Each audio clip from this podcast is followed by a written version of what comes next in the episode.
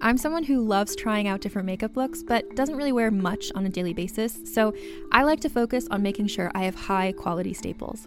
And whether you like a fresh face, full glam, or somewhere in between, you've probably seen Thrive Causemetics Viral Tubing Mascara.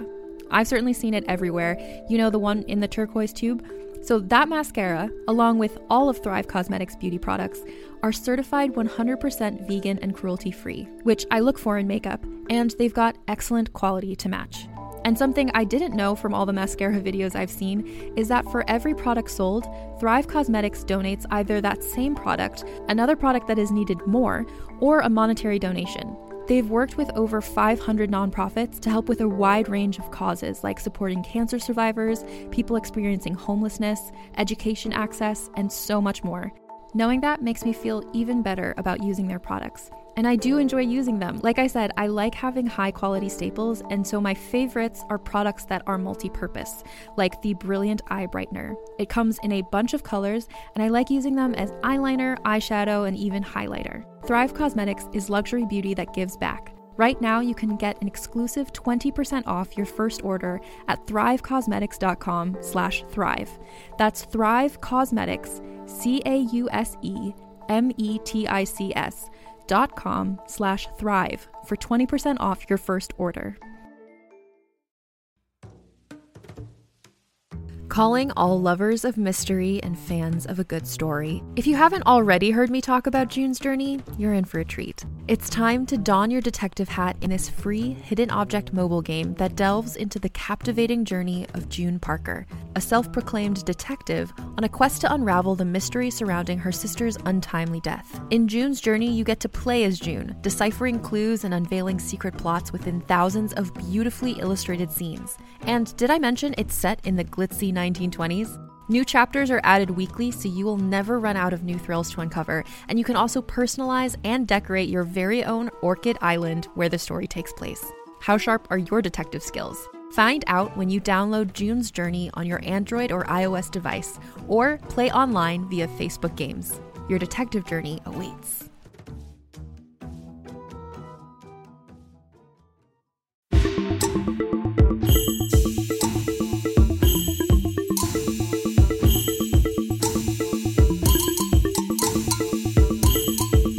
Welcome to Bitches on Comics. I'm your host, S.E. Fleenor, and you are joining us for a very special Pride episode.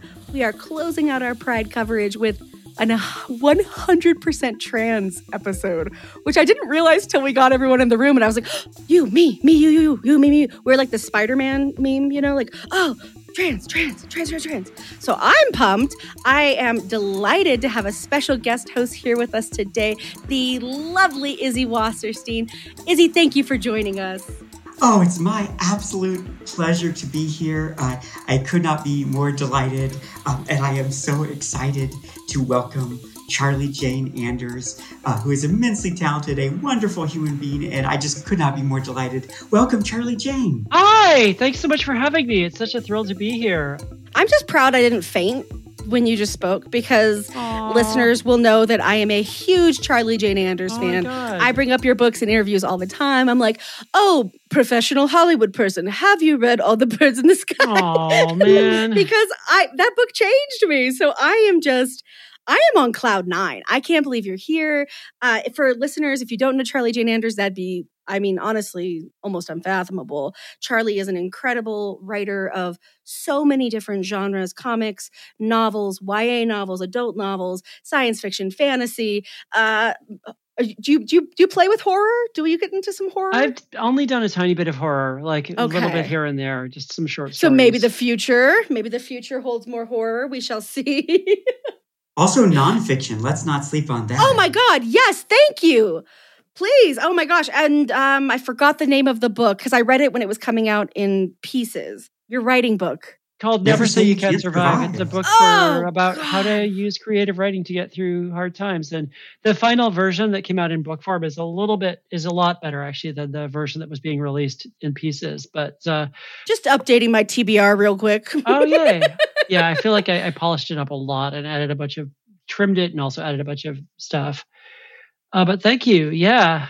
Well, and, and and dedicated followers, folks who've read Decoded Pride issue one, know that we actually wrote our introduction. We quoted the book as it was it was sort of still actively coming out.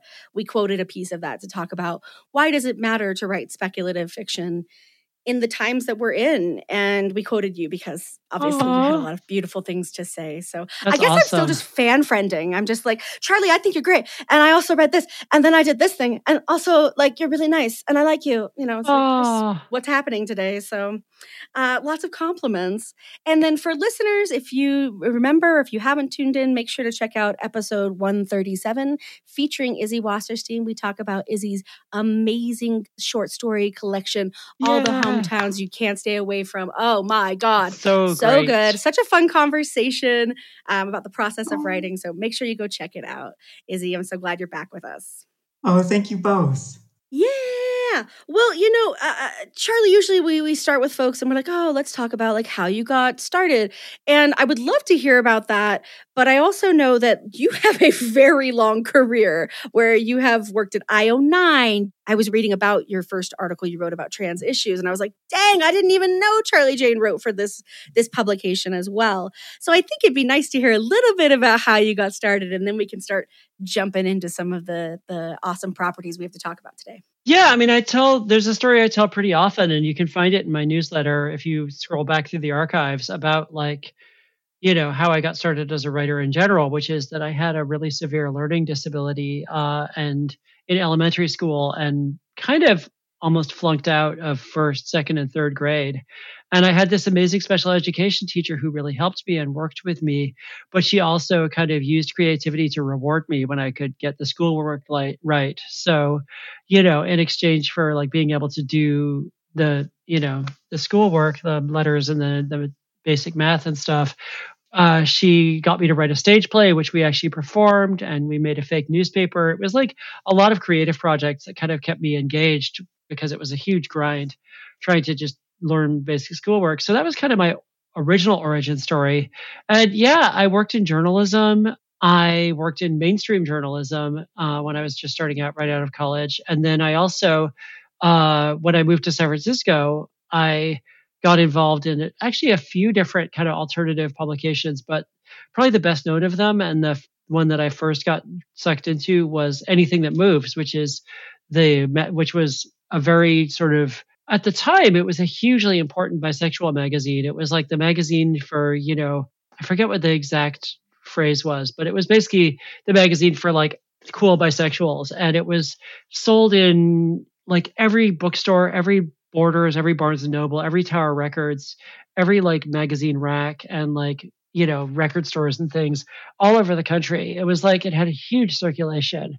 And it was a beautifully produced magazine about bisexuality but also it touched on you know race gender sizeism and you know ableism and just everything. It was a it was a magazine that took a very broad approach to covering trans to covering bisexual issues. And so we wrote a lot about trans issues which was an education for me and i was just starting to kind of think about transitioning at the time. So for a long time i was sort of straddling doing kind of mainstream journalism uh, for my day job and you know doing just whatever paid the bills mostly and then also writing fiction on the side and uh, you know doing alternative journalism on the side. And uh, then you know i huge lucky stroke when Annalee Newitz, my partner who had collaborated with on a lot of projects previously, got hired to edit IO9 and uh, brought me on as as kind of their second in command, and that literally changed my life. And getting to write about science fiction like as a job like all the time was just it was amazing. It was such a cool thing and i learned so much from doing that. That's awesome. Wow. That's, I, I love, what an origin story right? yeah yeah so let's uh, maybe maybe that's a nice uh, segue that we could talk about um, speaking of origin stories um, and, and, and, this is maybe a, a, bit of a wind up here but one of the things i have really loved i have been um, reading through the uh, the book form version of Never Say You Can't Survive.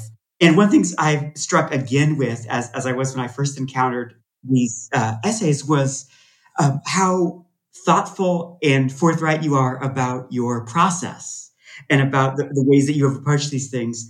And I wonder, sort of, can you talk about the either? Um, you can take this any way you want. Your origin of um, coming to write comics or the ways in which it was either a similar it's either a similar process for you or a very different process than you use when you're writing a uh, novel or a short story or whatever wow so so the question is specifically about writing comics um, yeah i mean i really love throwing myself into areas where i'm kind of starting over and i'm kind of you know learning once again and kind of you know kind of starting at the bottom again and kind of having to be an apprentice or you know having to be on a steep learning curve. Because i feel like those opportunities are really golden when you're a writer. They keep you fresh and they keep you nimble i guess because you have to keep adapting to new circumstances and new challenges comics um, comics are very different from writing prose they're also very different from writing for television it's just it's a very different kind of approach and yeah, a lot of the strategies that I had been using for fiction writing really did not work in comics, at least not the same way. Um, because in fiction writing, the structure is much looser. Like the structure is whatever you kind of decide to make it, unless you're working in a an area where there's there's really strong expectations of exactly what the structure is going to be. Most of the time when I read a novel, it's just like I make the structure fit the story I'm telling. And I also like to have like the weirdest structure I can think of. But with a comic book, especially with a monthly comic book, you have exactly 20 pages of art and then with the X Men comics, they give you two pages of text to go with that, which you can do some really weird experiments with the text pages. And I've seen some actually really weird experiments with experiments with those in some of the X Men books recently.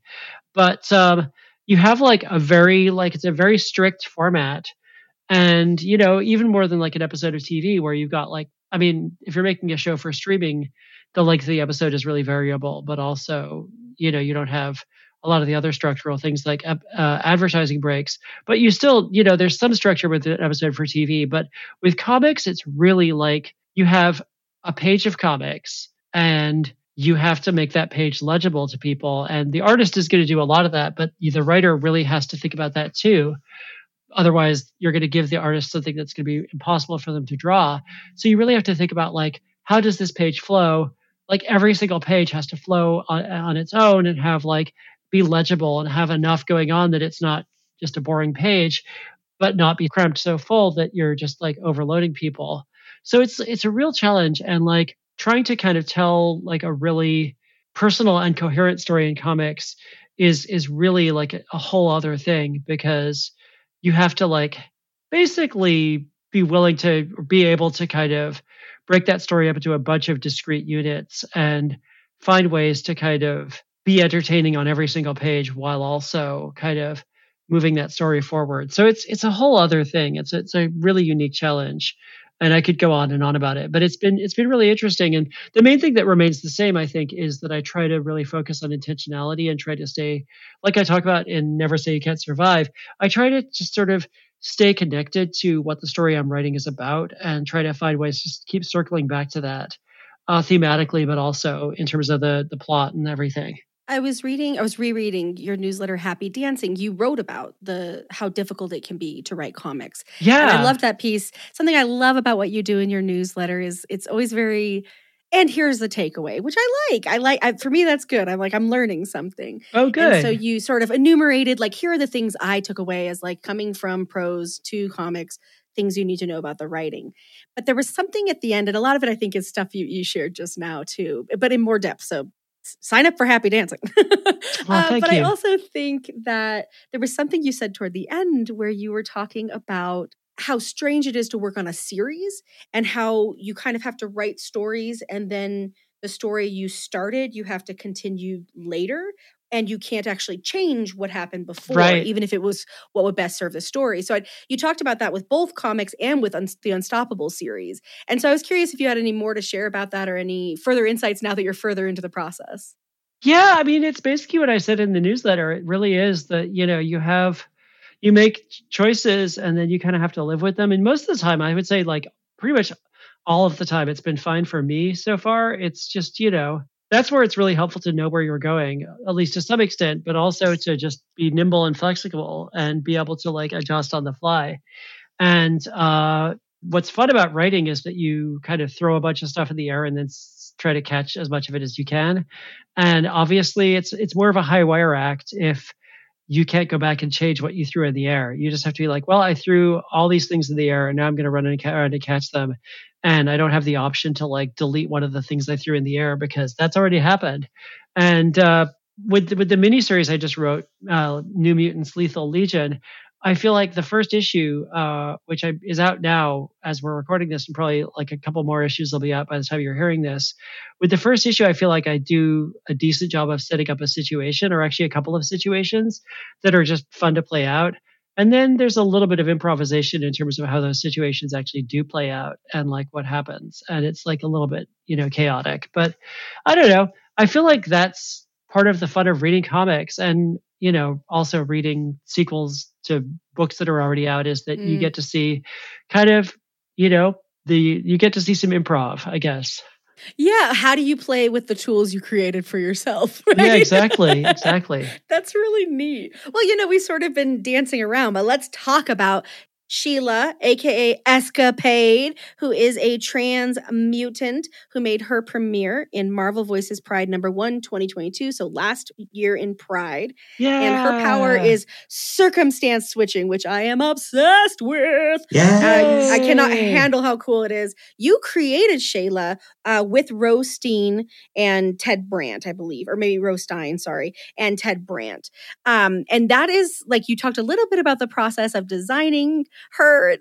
I really was like touched. I was reading the interview on marvel.com when you were like, I hope never no one, anyone ever sees the sketches I drew. Oh god, they're terrible. they're terrible. relatable. Uh, but I would love to hear about the process of creating her briefly, and then I, I want to talk about you know moving her from Marvel Voices Pride into the New Mutants run, which you picked up with issue thirty one, and then now she has this huge life and and sort of runway in front of her. So I, I'd love to hear just about where she came from for you, why she matters to you, and then how what the process of evolving her story has been like. Yeah, so uh, Sarah Brunstad, my editor at Marvel, who's amazing, um, she had, she and I had been talking about me creating a trans superhero for I don't know, like a few years, like three or four years. I feel like we started having that conversation back in 2018 or 2019, I want to say, and we kind of batted it back and forth. I'd pitched a few different ideas, and then it kind of there was a period of silence, and I was like, oh, you know, maybe that's just didn't work out. And then I did a few other short writing things for Marvel. And then Sarah came back and said, Yeah, we want to do it now. And I was like, Dang, okay.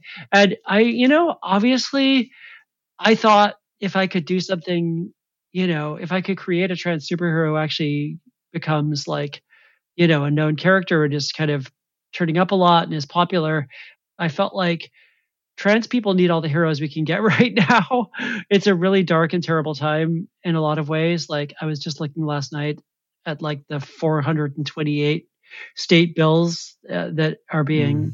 you know proposed right now to like restrict trans and other queer people from like yeah. just living our lives and it's it's really dark and terrible and really like there's just so much misinformation and uh and just garbage out there right now and so i've you know i sort of thought if i could create a, a trans superhero who is just like a lovable character who you know gets into lots of scrapes and maybe her being trans isn't like the point of her character because that nobody i don't think a lot of people would want to read that necessarily in a mainstream superhero comic i mean i would but i feel like I, I, I also want characters who just happen to be trans who are just like mm-hmm. i'm a superhero and by the way i'm trans uh, mm-hmm. rather than that being their whole deal i think that that's actually really valuable and so you know and the idea of I, I kind of wanted Escapade to be what I call kind of a naive trickster. Like she's a she's she pulls tricks on people. She's uh, she's a thief. She's a con artist. She goes around stealing from the rich. Um, but she's also really kind of innocent and kind of clueless in a lot of ways. And she makes a lot of really mm. really terrible decisions. Like and usually with the best of intentions, but she makes really really terrible decisions. And that was the thing that was really important to me is that she not be someone who always makes the right choice. And her and so I was like, she can have all these cool gadgets, she can have all this cool stuff. And then her superpower was something that I'd had in my back pocket for a really long time. I'd been thinking about that superpower for years. And it was actually kind of low key part of another project that I had been trying to pitch to Marvel like mm. five or six years ago. And so I was like, well, you know, if I'm going to use that, now's the time. And I just felt like it had a lot of really fun storytelling possibilities. And indeed, it has been fun to play with so far. Um, and it kind of goes along with the trickster thing because she's someone who turns the tables. She turns the tables on everybody. Mm-hmm. Like that's mm-hmm. her whole mm-hmm. deal is that if you're on top, she can be on top. If if you're like the best, if you won a hot dog eating contest, she can make it so that she won instead. that's that's how she puts it in one of the issues of New Mutants. And it's so cute when she says yeah, that. and you know, but the I wanted to say, you know, Ted and Ro, Ted Brandt and Ro Stein, really like made a huge like their design input really made the characters like both Sheila and her best friend Morgan, mm-hmm. uh, who's a you know a trans non-binary Jewish Chinese kid with a pet flying turtle named Hibbert. Um, you know, they their design inspiration really made those characters what they are. Like my original, I think my original concept for what Escapade would look like was like kind of roller derby inspired because I have so many friends mm. who are doing roller derby, and you know thank God people pointed out, yeah, there's a lot of roller derby inspired superheroes out there right now. That's like a very common look. Harley Quinn is kind of doing a roller derby look now. And so mm-hmm. that's not going to stand out. It's not going to be interesting to look at. And it's just going to, people are going to be like, ah, oh, roller derby. And, uh, you know, I feel like it was Sarah Brunstad who was like, let's give her a, a, cool jumpsuit. And like, you know, I'm obsessed with these jumpsuits from like Wildfang, I think it is, or Big Bud Press.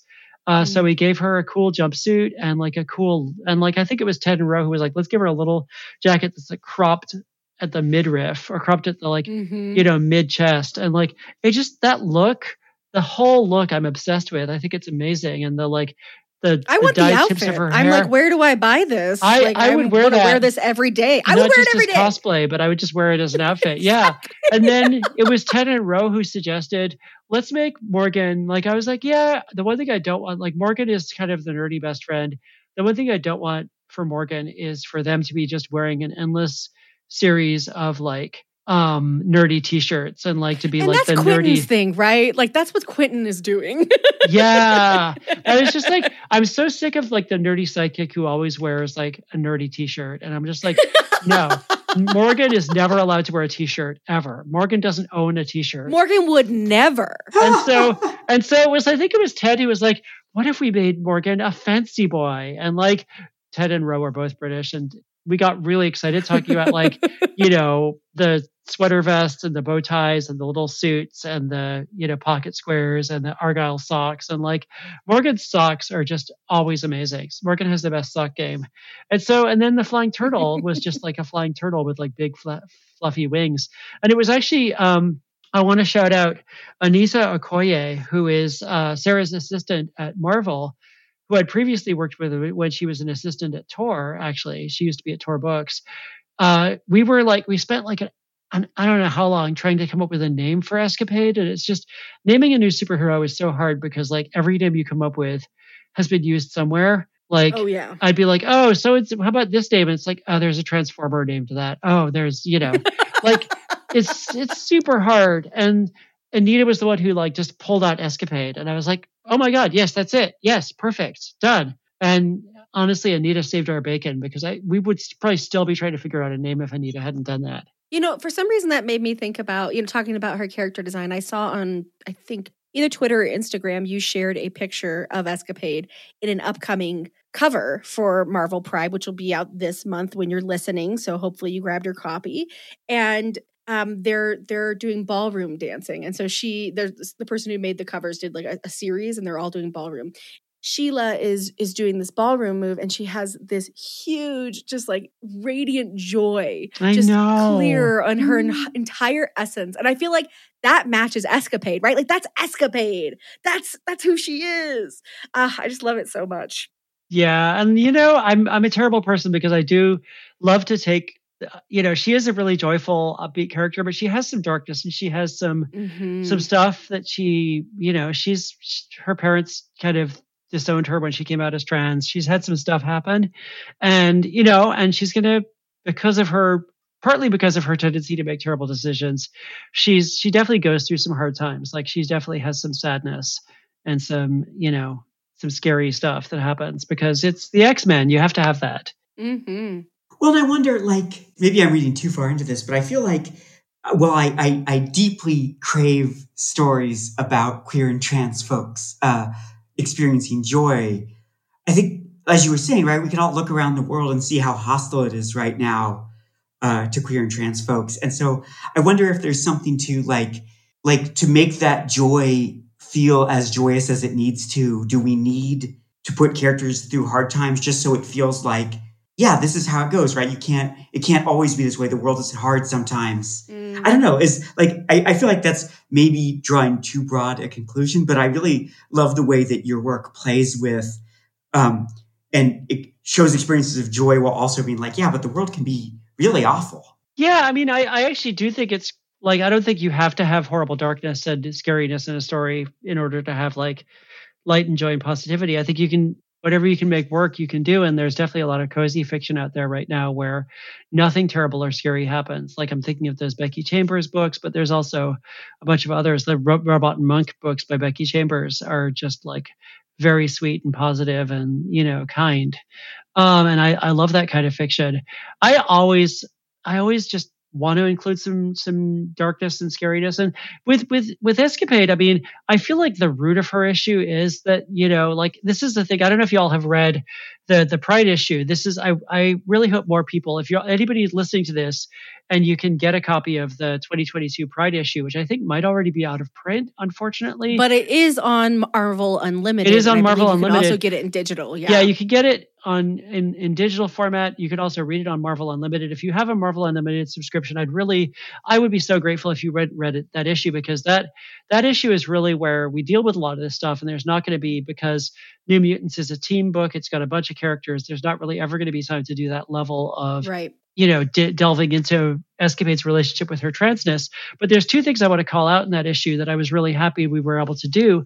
One was the thing where like uh, Sheila comes out to her parents as a mutant, and her parents are like, "Yeah, we support you. You know, being a mutant is, you know, it's hard, but we really think it's awesome. And you know, your genes came from us, so obviously we're the reason you're a mutant, and we support you." Mm. And like, mm. they're Sheila's parents are super supportive of her being a mutant. And then later, she goes back and tells her parents that she's trans, and her parents are like, "What the hell? You're this is not okay." You know, you've you're been brainwashed, brainwashed by yeah. the internet. You're mm. rapid gender rapid onset gender yes. dysphoria. And it's, I really wanted to have that in there because I, I feel like, A, I didn't want to suggest that being a mutant and being trans are exactly the same thing because they're not.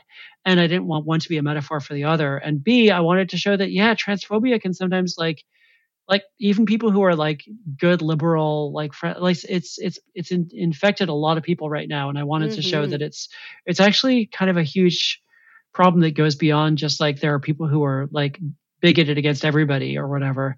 I, I was wondering if Marvel was going to give me pushback on that because, you know, I feel like a rule of the X Men books is that anti mutant bias is like the most important, or it's like prevalent, and it's like it's it mm. kind of subsumes all over bias. That's the thing I sometimes feel from, not so much from the the comics, actually more from the movies and TV shows. Now that I think about mm-hmm. it, and uh, but nobody gave me any pushback on that. They were like, yeah, that's fine. And the other thing is I want to call out is there is that wonderful moment where and this, these are all the flashbacks, which we did in the style of like an old kind of school newspaper comic strip. Oh my god, I that was like one of my favorite choices that you made. It's I was so happy we were able to. It's such a breath of fresh air. Well, it's it's like it's like what you're saying, right? What both you and Izzy were just saying of like there's some heavy stuff to deal with, especially in in in the the voices. Uh, Pride number one, 2022 is is you know we wanted we need to know this context. This is how we understand Sheila from here on out. You know, is like this is her entree.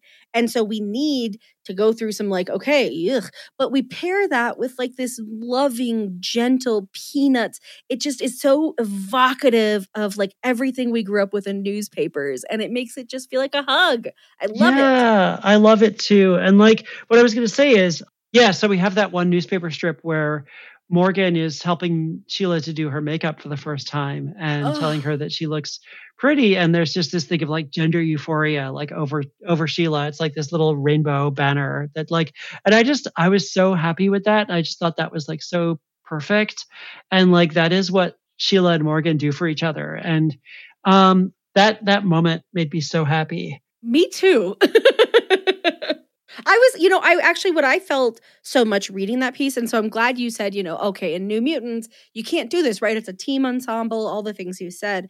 I I was so moved because you use the language that trans people use together. So you use words like gender euphoria. Yeah. You know, and there's another point where she uses a term that I was like, I've I outside of indie, which I fucking love indie comics, I haven't seen this in a mainstream comic. I haven't seen someone use these words this way. And it felt so real to me. And it, wow, I just I'm wondering I loved what her term. immediately. I, I'm gonna look. I'm gonna look. I can't remember. Dang. Yeah. It was gen- gender euphoria definitely did it for me. And Oh then my it was like something in one of her thoughts. It was just, it was like, wow, this is this is really coming from a, a person who gets it. You know what I mean? Like you get it, right? Because you're trans. And so it feels so good to read about escapade. That's that's what I'll say in the short short Aw, version. And in the background, I'm gonna go search and see if I can find it. yeah, and there there is a bit in like I think it's issue two of Lethal Legion where Sheila's kind of Sheila says this whole thing about like you know I was kind of thrown away, like they told me I would never amount to anything. They told me I would never be worth anything, mm. and she's definitely talking there about how she was treated for being trans by her parents, but also by others, and you know because she's saying those words to a supervillain and she's trying to gain the supervillain's trust.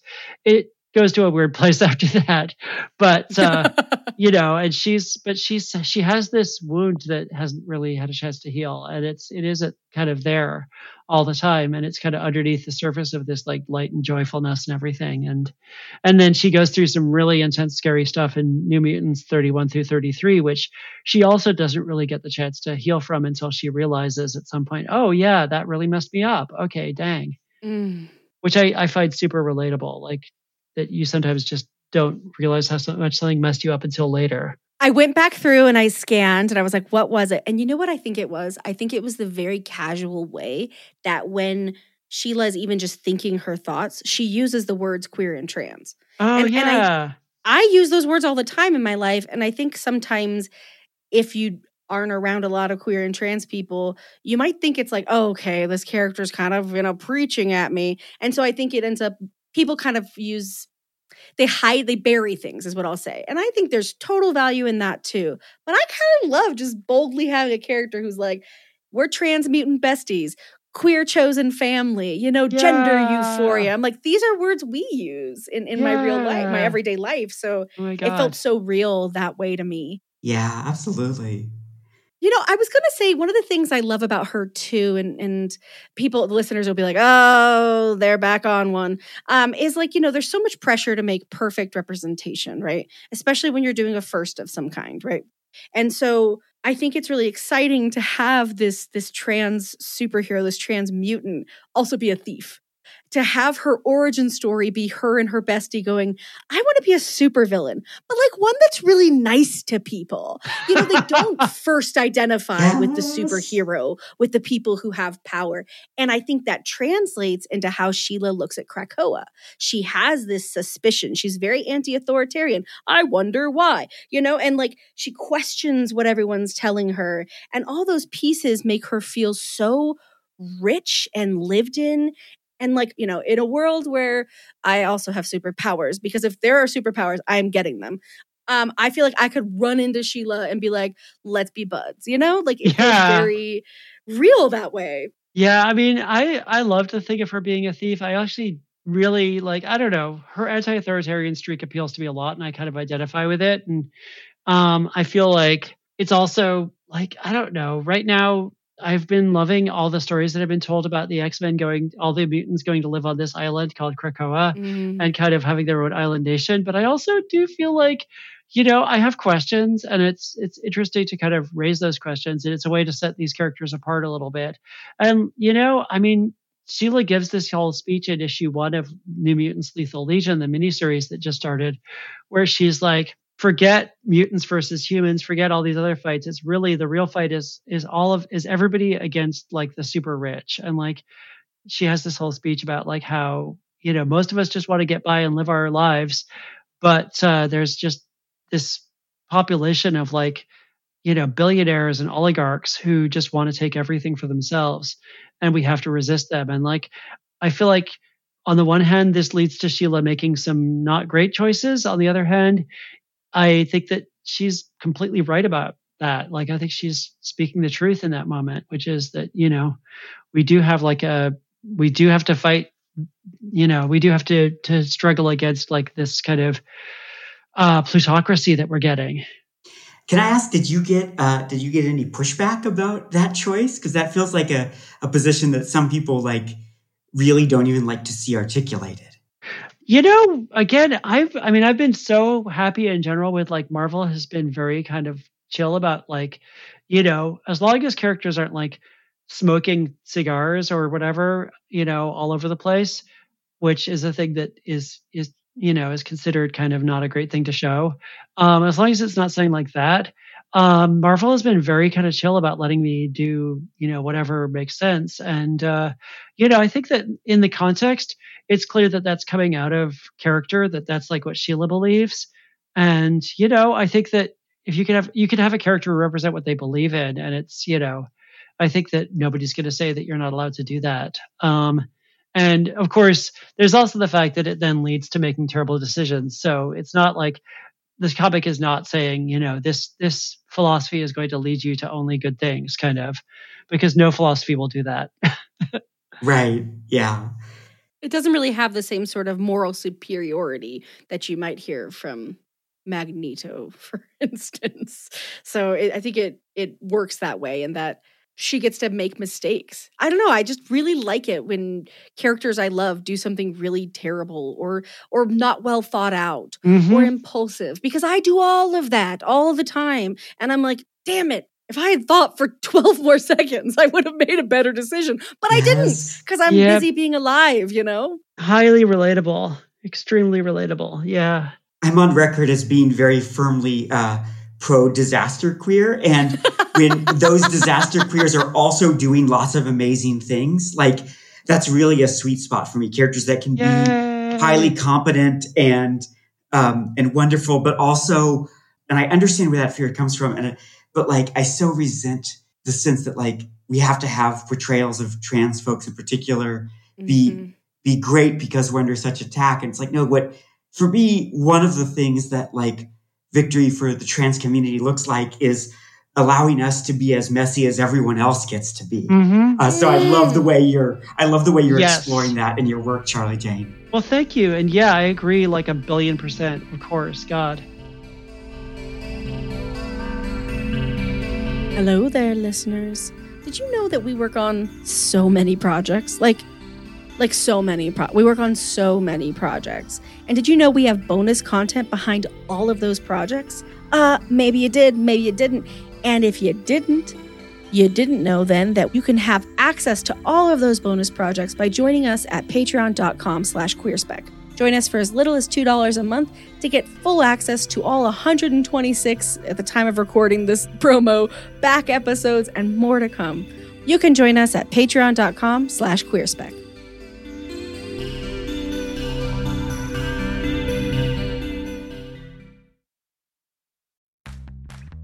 You can shop from anywhere doing pretty much anything.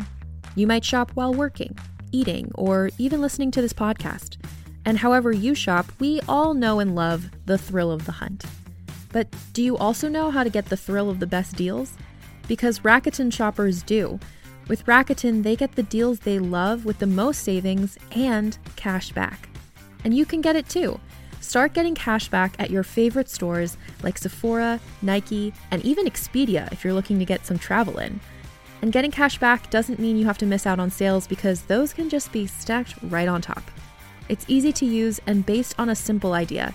Stores pay Rakuten for sending them shoppers, and Rakuten shares the money with you as cash back through PayPal or check. Download the free Rakuten app and never miss a deal or go to Rakuten.com to start getting the most bang for your buck. That's R A K U T E N. Another day is here, and you're ready for it. What to wear? Check. Breakfast, lunch, and dinner? Check. Planning for what's next and how to save for it? That's where Bank of America can help. For your financial to dos, Bank of America has experts ready to help get you closer to your goals.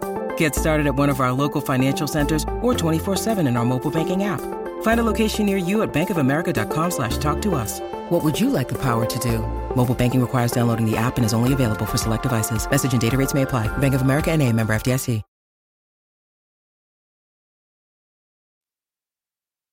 Whew, it feels like the perfect segue to talk about the Unstoppable series, Yay! which is your YA sci fi series that is just fucking mind blowingly good. I mean, you know that, right? Like, you, you must know. It's so fucking good. And it's good Ah. because it's well written and it's good because the characters feel like real teenagers who just keep hurting each other by accident. Oh, it's so fucking cute. And it also is really transgressive in some ways in, in science fiction that I think is part of what makes it so fucking exciting. So, you know, I have like a bajillion questions, but I think I, I recently saw when uh, some promotion maybe that was coming up or some some news about the third installment which is came out in April which is before the time of recording listeners but if for you it's out there. Go get it. And I I was really moved because they were talking about the the way that you use pronouns in your books. And I have a, a bajillion thoughts on it but I would love to hear for you when you think about the way you've chosen to have characters present their pronouns as they're meeting people what was the like practical reason for that and what do you think is the sort of bigger picture of that for you I forget how that came about. I think it was just a thing that I decided to do, which I got really excited about at some point. And it was basically like, you know, one of the things that I'm kind of interrogating in these books is this notion of the universal translator, which is a, you know, in Star Trek, they have a universal translator, which is Mm. never explained. And it's just like, oh, yeah, we can understand all languages except for occasionally, like if we meet like a creature that communicates in such a different way that we can't understand it. But 99% of the time, any alien we meet, Darmok. Ganjalada Tanagra yes yeah, but even there, they can understand the they language. get there They yeah yeah yeah yeah They can Yeah, yeah, understand yeah. the words. They just don't know what the words gotcha mean. yes yes and yes like, which actually, that episode is really interesting, and we could we could talk about that for a while. But um, we'll have to yeah, have you back so- and do a whole episode and like Hitchhiker's Guide to the Galaxy has the babel fish Doctor Who, like there's some very nebulously explained way that they understand all languages. Mm, mm. And like it's just a thing because otherwise you would we wouldn't be able to travel around the galaxy having adventures and just meeting random aliens. You'd be spending like a hundred episodes just learning one alien's language. so yeah, so I'm really interested in that idea. And especially in the this is kind of orthogonal, but especially in the third book of the trilogy, I really get into the question of like, can you really ever understand um, someone else's language that easily? Like, can it really be that Mm. straightforward? You know, how do you know this translator does not always do great at translating, you know, French into English. So how is it going to really translate alien languages into English? Like, Mm. is that really a thing? Are we really understanding what the aliens are saying, or are we just getting kind of a rough, a rough translation? And in some cases, we're really not understanding at all. Maybe. Um, so that's the thing that I kind of delve into in the third book, which I think is really interesting and kind of gets into a lot of kind of thorny areas around. I don't know how colonialism is at the bottom of a lot of these stories, but Mm. that's a whole other kettle of whatever worms. Um, but yeah, I just sort of had this idea that well, if you have a universal translator that's making sure you understand people's languages, it would also make sure that you know people's pronouns and that you know what people's pronouns are. And you know, in the first book, whenever Tina meets someone, they introduce themselves. They're like, "My name is so and so, and my pronouns are blah." And you know, that's just a thing that always happens, and it's kind of normalized. And there's like parts where it gets really funny, where it's like, "My name is Commander Skog, and my pronouns are she, her, and you're going to die." And like, it's just like they're just like, you know, prepare to die. These are my pronouns. And like, I just, I really get a kick out of that. And then in, I get, I get sillier and sillier. In the second book, there's a character who becomes a pretty major character whose pronouns are fire, fire.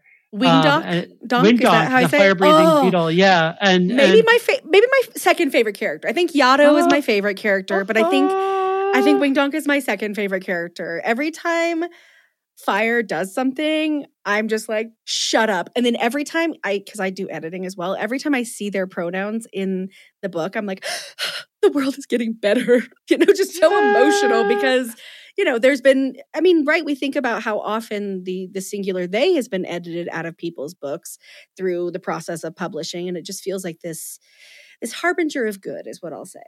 Yeah, and I I was so couldn't believe I was able to just do that. Like have a character whose pronouns are fire, fire, and then actually fire gets uh, to be a POV character in the third book, and we get a lot more fire perspective on stuff. And uh, you know, that was challenging, but also so much fun. And again, my amazing editor, Mir- uh, Miriam Weinberg at Tor Teen and Tor in general, uh, she just went with it. She was like, "Oh, okay, great. This is this is awesome." And like, I was like, kind of bracing myself. She told, "No, you can't have the fire breathing beetle have a POV in the third book of your YA trilogy." Like, um, but no, we can. It's awesome. Mm. So yeah, um, it doesn't always work the same way it works for Tina for everybody. Like Tina hears it as like my name is so and so, my pronouns are such and such.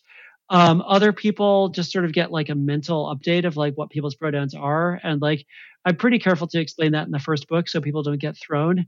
Um, it really is just like the translator finds some way to let you know people's correct pronouns, and it probably depends on what language you speak and how pronouns are used in your language, mm-hmm. and also just mm-hmm. like your own kind of mental map.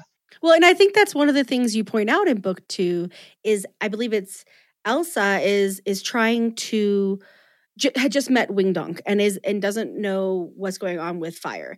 And so she's like, wait, oh, maybe pronouns don't mean the same thing to mm-hmm. all people. Maybe a pronoun isn't just about explaining gender and it yeah. could be about place and time and relationship and all these pieces. Yes. And I was just so moved by that because it, it feels so true to what when I'm like, hey, I use they, them, I'm not just saying I'm non binary, right? Like, that is a piece of what I'm saying. I, for me, it is also a political stance of like, I am a fundamentally unknowable being to myself and to you. And so we have to come at at me in my opinion with questions, not with assumptions, not with mm-hmm. okay, you're going to fit in this category or that category and that's it. But with I, I don't even fucking know. You know what I mean? Like, so I, I really also related with Kez because I was like, "Whew, I am definitely gender fluid." you know, so yeah. it's like it's a surprise to me when I wake up some mornings how I feel. So I, I just uh, thought that opened up that understanding through presenting us aliens, but also presenting us ourselves. And I, I thought yeah. that was really beautiful. Yeah, thank you. And like it really did make me super happy uh to like and to have Kez be able to be gender fluid and just have people use the correct pronoun, whichever oh. that was that day. And like the thing that we actually kind of spell out in the second book that like yeah, if you even if you intentionally use the wrong pronoun for someone, the translator will just fix it before anybody else hears it because that's clearly a misunderstanding and we don't want that. So we're just going to fix that. And I was just like, yes. So like there's no misgendering in this universe. It's just yes. there's there's terrible terrible things that happen, but misgendering is not one of them. Well, I feel like um, one of the reasons that brings me a lot of joy in addition to like shutting down intentional misgendering is that one of the things that like I discovered over um, lockdown was that when I hadn't seen uh, friends of mine, queer friends of mine in a long time, right? Like I would uh, sometimes uh, find them again and realize that like the pronouns that I knew for them were not the ones they were still using. Oh, that um, was real. And like just oh, wow. having like um, having that experience of like right, the things have shifted and like having a space where we could identify that really quickly in a way that supports everyone is just like such a lovely idea. Yeah. It was I had so much fun with that and like I I probably had too much fun with that and like I'm to get in trouble but I I really yeah I was super happy to be able to play around with that. Well and and you know and I think it's it's one of those things that I think the best fiction does where it's like this is a mechanical thing it's really, it's just a mechanical thing. And then it's like, haha, it's also the philosophy, you know, of the whole book series. Haha, gotcha, you know, and like that yeah. feels so wonderful because it's like every turning page is more expansive. There's more yeah. that I'm understanding about what it means to be alive, to be a, a person, right? And that's a huge, I mean, that's right. Is that not the bulk of what the book is, the book series is about is who gets to be a person? It's a huge, huge, huge part of it. Yeah, that's that's the thing I'm obsessed with, especially now because that is a contested issue of like who gets to be fully human and who gets to be have full, you know, agency and personhood and all that other stuff. And like there are people out there who really want to draw a really restrictive mm-hmm. definition of, you know, who's a full person and it's it's really upsetting. Well, and again, thinking about the second book, and, and for listeners, uh, book one is called Victory is Greater Than Death. Book two is called Dreams Bigger Than Heartbreak. And book three is Promises Stronger Than Darkness. What fucking titles. And then I was like, you're, so, you're so brilliant. You're also the person who's like, but I'll give the series a short title. I'm like, God damn it, that's so smart. It's so smart. I'm so mad. Um, so I'll be locking that away. But the question of personhood is also a question is is this question in book two for Tina of okay, I, I'm you know I'm this alien clone and I'm supposed to become her, and she's a fighter, and I never want to fight again. Mm-hmm. And she has to hold that through a lot of pressure to quote unquote save the universe.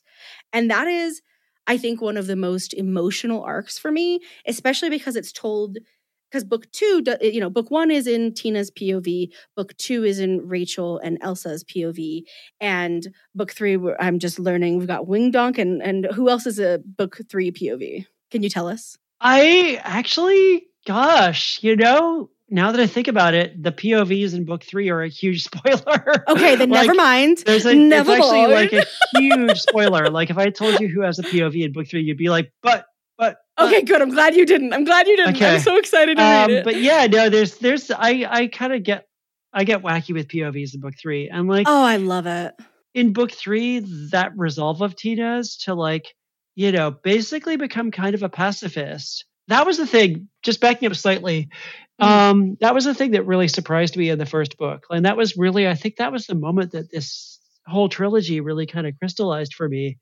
There's that moment about halfway through the first book where Tina and Yato and I think Damini and Kez are trapped in a uh, in a thousand year old spaceship space station, thousand year old space station being attacked by the bad guys, and mm. Yato is injured. And basically, the only way to get out of that situation is for Tina to take Yato's gun and get you know and, and shoot their way out. And so ya- Tina does that, kills like two or three people, mm. bad guys, quote unquote, in the process. And you know, and I wrote that and I was like, yeah, okay, this is you know Tina's stepping up and you know being more heroic. And then after I wrote that sequence, I was like, yeah, and this is going to feel like shit because Tina, you know, has never taken a life before and mm. she's not prepared mm. for how intense that is. And I kind of ended up like it just hit me that this would be something that would make her really like have a meltdown and she does and she basically after struggling with it for a long time like she basically just like breaks down crying in front of her friends and it's this huge moment of like her showing vulnerability to people that she didn't show vulnerability to before just mm. it's something that she really is struggling with and she struggles with it for a long time and finally decides you know what? I'm not going to kill again. And like there's a part later on where they give her a giant gun and she's carrying it around and it's literally like this huge weight she's carrying. Mm. and she's just is like this gun is only like i'm going to use this gun to kill a bunch of people and i can't handle it. And finally her friends help her to figure out another use for that gun which you know and there's like a funny part where she's just like ranting about how much she hates chekhov's gun because it's so her, funny. her high school English teacher explained it to her basically in a, the most kind of like literal po- matter possible, which is literally if there's a gun that you see at the beginning, it has to be fired. And she was like, "Why do guns have to be fired? Why can't guns just be left alone?" And like you know, obviously Chekhov's gun is more than that, but that's what she takes away from it in that moment. And she's carrying around this huge gun, and she's like, "I really don't want to have to shoot people." And um, yeah, and it gets really intense. And in in in the third book, this becomes because in the third book, the characters really have their backs against the wall.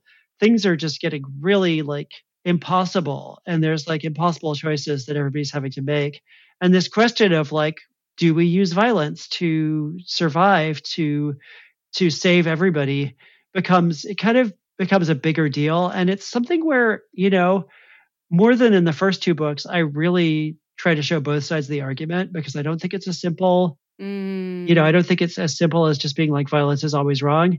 Like, especially, I was very conscious that the bad guys in my book are fascists. And, mm-hmm. you know, do we use violence against fascists? Can we afford to not use violence against fascists? I personally would probably, you know, I just don't think I could do it for like emotional reasons, but maybe in the right situation that would change. I don't know.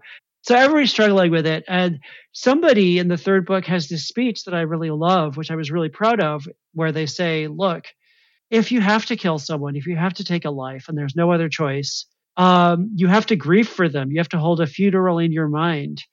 Um, mm. You might be glad they're dead. You might not regret killing them. You might be like, killing them was the right thing to do.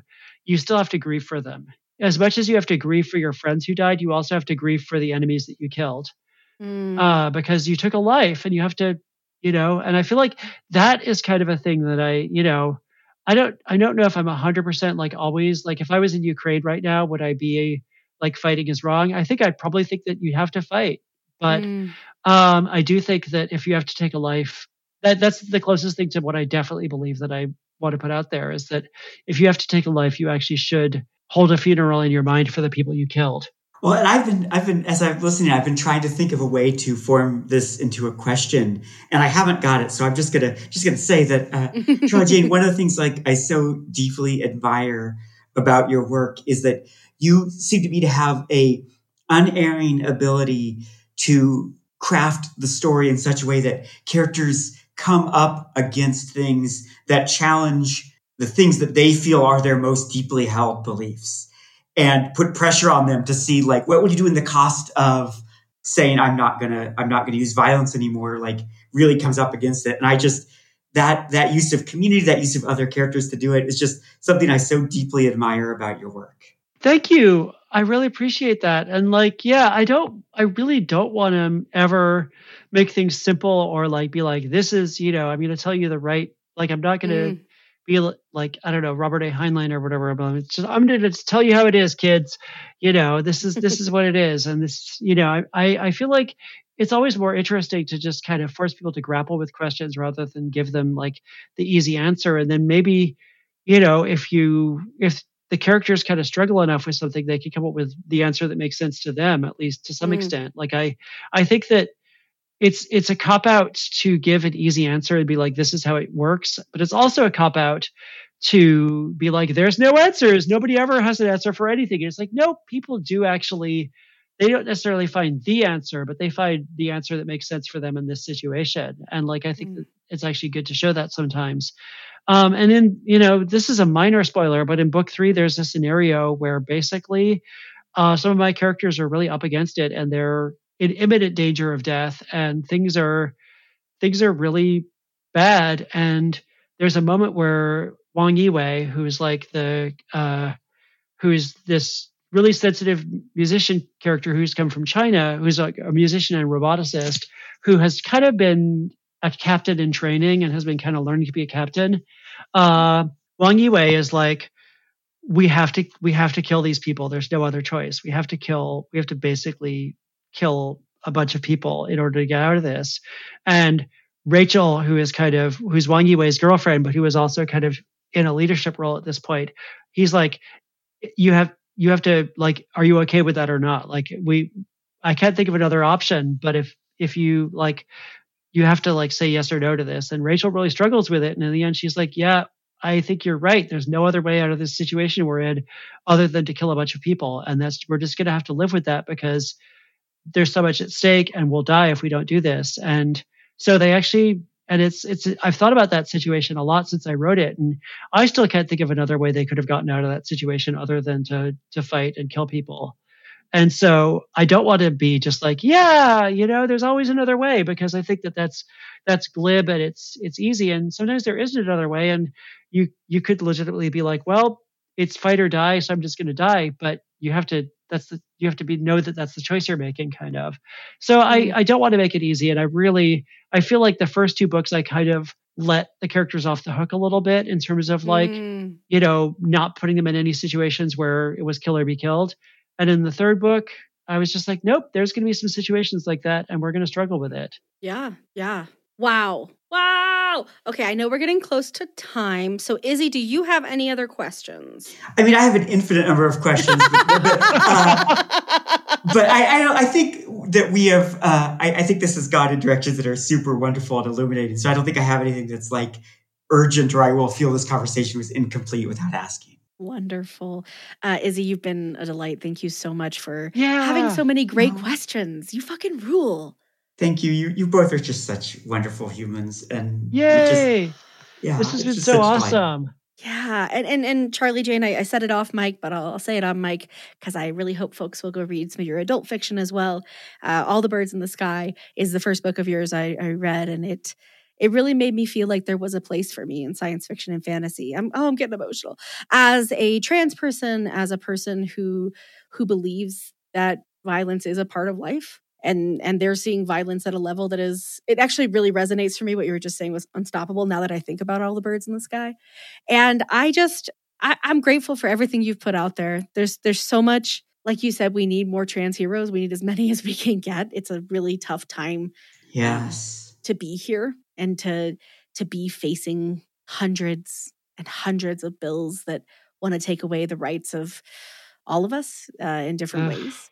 And I have found so much solace in in Escapade. I found so much solace in Unstoppable. Those fucking kids. Oh god damn, I love them so much. And so I just I want to thank you A for coming on the pod. You rule. And and B like for spending pride with us and and C for just being out there writing your stories. The world needs them. I need them. So thank yes, you. Yes, absolutely. I want to co-sign every word of that. Yay! Thank you so Co-sign and cry. Y'all, you are both amazing, and I'm just so excited to get to hang out with you. And just thank you so much for having me. This has been an absolute delight and just a wonderful, you know, conversation. And uh, yeah, happy Pride. Happy Pride. And I, I, Izzy will tell you, uh, you're in now. You're one of the bitches. You can try to leave, but we will Yay. find you and we'll bring you back. It will be nice. a good time. Um, Izzy, if folks want to find you on social media or online, where can they find you? They can find me at izzywasserstein.com, which is hard to spell. So probably you're better at Twitter at I-Z-Z-Y-X-E-N or at uh, on Mastodon at I-Z-Z-Y-X-E-N at wandering.shop. All right, fantastic. And then, Charlie Jane, if folks want to learn more about you, sign up for your newsletter, find you on social, where can they do that? Yeah, uh, on Tumblr, on Instagram, on TikTok, I'm at Charlie Jane Anders. Um, on Twitter, I'm at Charlie Jane. And uh, I'm also at Charlie Jane at wandering.shop on Mastodon. And uh, yeah, my newsletter is called Happy Dancing. It's buttondown.email slash Charlie Jane. And I have a website at charliejane.com. All right. I love to hear it. All right, listeners, if you did not have a pen out, please don't stress. You can just hit the three dots next to the title of this episode, and that'll expand the show notes, and there'll be links to everything both Izzy and Charlie Jane just shared. I just want to say one more thank you to Kate, You Rule, Happy Pride to Sara and Monika, our regular hosts who can't be here today. Happy Pride to our listeners. Happy Pride to our patrons. We could be here without you, but it would be weird and hard. So thank you for joining us. Charlie Jane, Izzy, you just made my day. So thank you Yay! both one more time. Yay! Thank you. Thank you so much, Essie. Woo! Thanks, Charlie Thank you, Essie. Thank you both. You're wonderful. Thanks. Bye.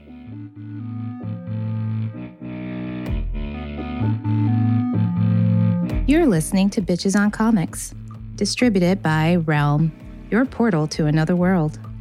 Listen away. Find more shows like Bitches on Comics by following Realm on Apple Podcasts Spotify, or at realm.fm.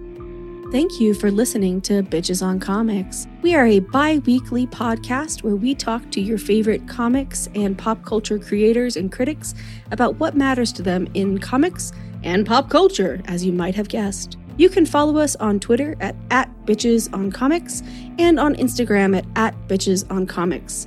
Our website is brace yourself.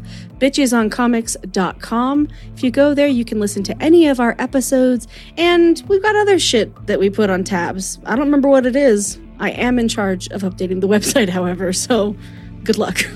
Thanks for the heads up. I'll go to this website now. If you'd like to support the podcast, you can do so by rating and reviewing us on iTunes, Spotify, or Stitcher, or wherever you listen to podcasts. You can also support the podcast by joining us on Patreon head to patreon.com slash queerspec to learn more. I'm Sara Century, and you can find me at www.sarahcentury.com and Twitter and Instagram. Still Sara Century on those. I'm S.E. Fleenor. You can learn more about me atessiefleenor.com. You can find me on Twitter and Instagram at, at essie underscore Fleenor. I'm Monika Estrella Negra, and you can find me at www.audreysrevenge.com or on Twitter at Audrey Revenge. Bitches on Comics is recorded by Kate Warner, who plays in the band Churchfire. You can find them at churchfiremusic.com.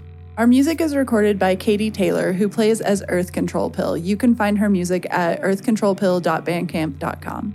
Bitches on Comics is recorded in Denver, Colorado.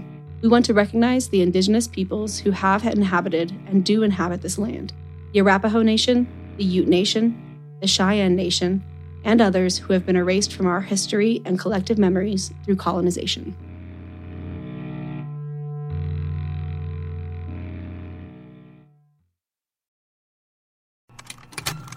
Contained herein are the heresies of Radolf Burntwine, erstwhile monk turned traveling medical investigator. Join me as I uncover the blasphemous truth of a plague ridden world that ours is not a loving God, and we are not its favored children. The Heresies of Radolf Burntwine, coming January 2nd, wherever podcasts are available.